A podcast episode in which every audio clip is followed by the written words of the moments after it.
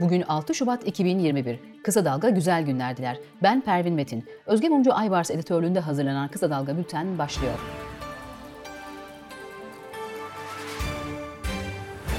ABD'nin Ankara Büyükelçisi David Satterfield, yeni dönemde ABD-Türkiye ilişkilerine ışık tutacak açıklamalarda bulundu. Satterfield, İçişleri Bakanı Soylu'nun 15 Temmuz'u ABD yaptı açıklamasına tepki göstererek bu açıklamalar bir müttefikin ve stratejik bir ortağın sorumluluk taşıyan beyanları değiller ve üzüntü duyuyoruz diye konuştu.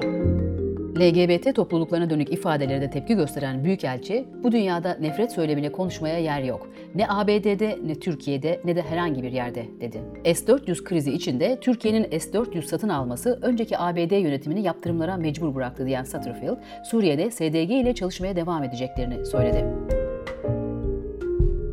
Boğaziçi Üniversitesi'ne destek amacıyla Ankara'da gösteri düzenlemek isteyenlere polis müdahale etti. Çok sayıda kişi gözaltına alındı. Cumhurbaşkanı Erdoğan, Osman Kavala'nın duruşmasının olduğu gün yine Kavala'yı hedef aldı.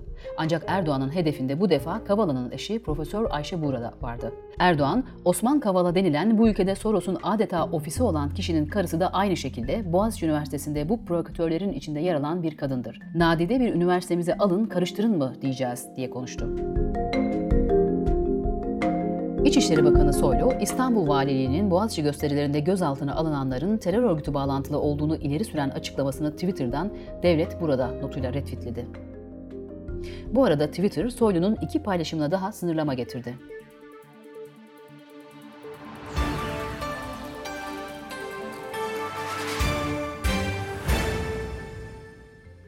Cumhurbaşkanı Erdoğan, Boğaziçi gösterileri nedeniyle gündeme gelen LGBT tartışmalarına ilişkin bu lezbiyenlerin söylediklerine takılmayalım, biz analarımıza bakalım, ailenin direği anne, dedi. Diyanet Boğaziçi Üniversitesi gündemine Cuma hutbesiyle dahil oldu. Diyanet'in hazırladığı metinde milli ve manevi değerlere bağlı gençlik mesajı verildi. Yeni anayasa tartışmaları da Ankara gündeminin ön sıralarında. Kulis haberlere göre AKP ve MHP'nin taslağında Cumhurbaşkanlığı sisteminden taviz verilmeyecek. Sistem güçlendirilecek. 50 artı 1 değişmeyecek.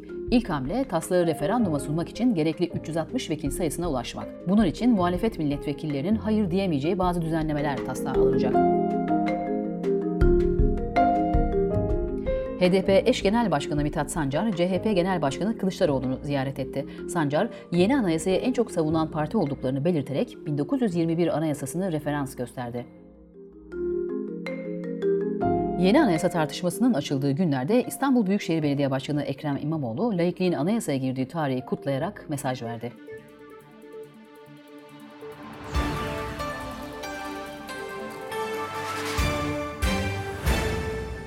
Gazeteciler ve analistler son yaşta terfi ettirilen FETÖ itirafçısı General Serdar Atasoy'u kim korudu sorusunu tartışıyor. Hürriyet yazarı Abdülkadir Selvi, Atasoy'un FETÖ'ye çalıştığının ortaya çıkarılmamasını çok mahrem yöntemler kullanılarak gizlenmesine bağladı. T24 yazarı Tolga Şardan ise terfinin AKP içindeki ekip mücadelesiyle bağlantılı olduğunu ileri sürdü.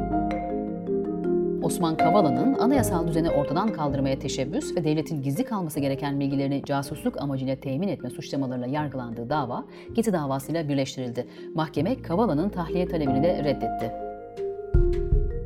KRT TV programcısı Osman Güdü ofisinden çıktığı sırada sopalı saldırıya uğradı. Güdü'nün kafasında yarıklar oluştu, 9 dikiş atıldı. Güdü bir süre önce Bayburt'taki tarikat faaliyetlerine dikkat çektiği için hedef haline getirilmişti. Twitter'da profillerinde çalıntı kadın fotoğrafları kullanan ve sürekli İletişim Başkanı Fahrettin Altun'un paylaşımlarını yayan çok sayıda hesap tespit edildi. Sahte hesaplarda fotoğrafı kullanılan kişiler dava açmaya hazırlanıyor.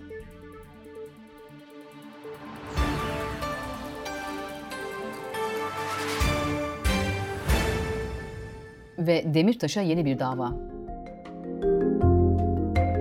Edirne cezaevinde tutuklu bulunan eski HDP eş genel başkanı Selahattin Demirtaş için Ankara Cumhuriyet Başsavcısı Yüksel Kocaman hakkındaki sözleri nedeniyle hakaret ve tehdit suçlarından 8 yıl ceza istendi. Demirtaş, savcı hakkında suç duyurusunda bulunacağım. Aleni bir yorum yapılmış mütalada. Beni bir örgütle iltisaklı göstermesi suçtur, dedi.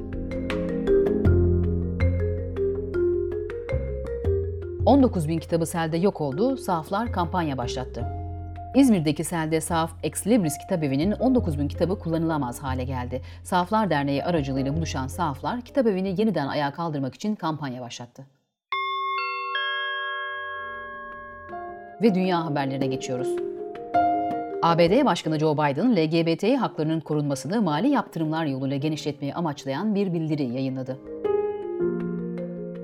Düşünce kuruluşu Freedom House'un raporunda aralarında Türkiye'nin de bulunduğu 31 ülkenin sınırları dışında da muhaliflere baskı uyguladığı belirtildi. ABD eski başkanı Donald Trump'ın gelecek hafta Senato'da yapılacak azil duruşmasında ifade vermeyeceği duyuruldu. Belçika'da mahkeme, bir İranlı diplomatı başarısız kalan bir terör saldırısına patlayıcı temin etmekten 20 yıl hapis cezasına çarptırdı. Ekonomi haberlerine geçiyoruz. Merkez Bankası Başkanı Naci Ağbal'ın yaptığı faiz açıklamalarının ardından haftaya 7,30 bandında başlayan dolar kurunda düşüş hızlandı. Dolar 7,09 seviyesine kadar düştü. İyi Parti 130 milyar dolarlık rezerv kaybı nedeniyle Berat Albayrak döneminin mecliste araştırılmasını istedi. İyi Parti İzmir Milletvekili Doktor Aytun Çıray son günlerde sıkça gündeme gelen Milli Piyango'nun yasa dışı sanal kumar oynattığı iddiasını TBMM gündemine getirdi.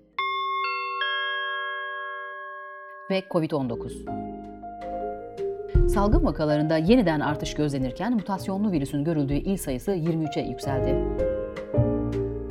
Korona vakalarında yüksek artış kaydedilen Portekiz 3. dalganın eşiğinde. Uluslararası toplumdan yardım isteyen ülkeye Alman ordusu destek gönderdi. Teyit köşesinde bir video var. 2 Şubat 2021'de paylaşılan bir tweette yer alan videoda Özgür Suriye Ordusu taraftarlarının İstanbul'da protesto gösterisi yaptığı iddia edildi. Videonun 25 Ekim 2020'de İstanbul Aksaray'da toplanan ÖSO taraftarlarının eylemlerine ait olduğu anlaşılıyor. Yani gösterinin İstanbul'da olduğu doğru ama yeni olduğu doğru değil.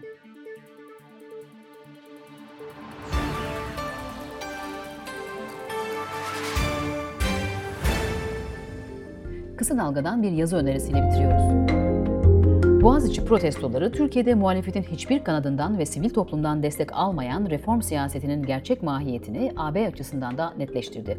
Ankara Üniversitesi öğretim üyesi Özlem Kaygısız'ın Boğaziçi protestoları, reform gündemi ve Türkiye-AB ilişkileri başlıklı yazısını kısa dalga.net'ten okuyabilirsiniz. Gözünüz kulağınız bizde olsun. Kısa Dalga Medya.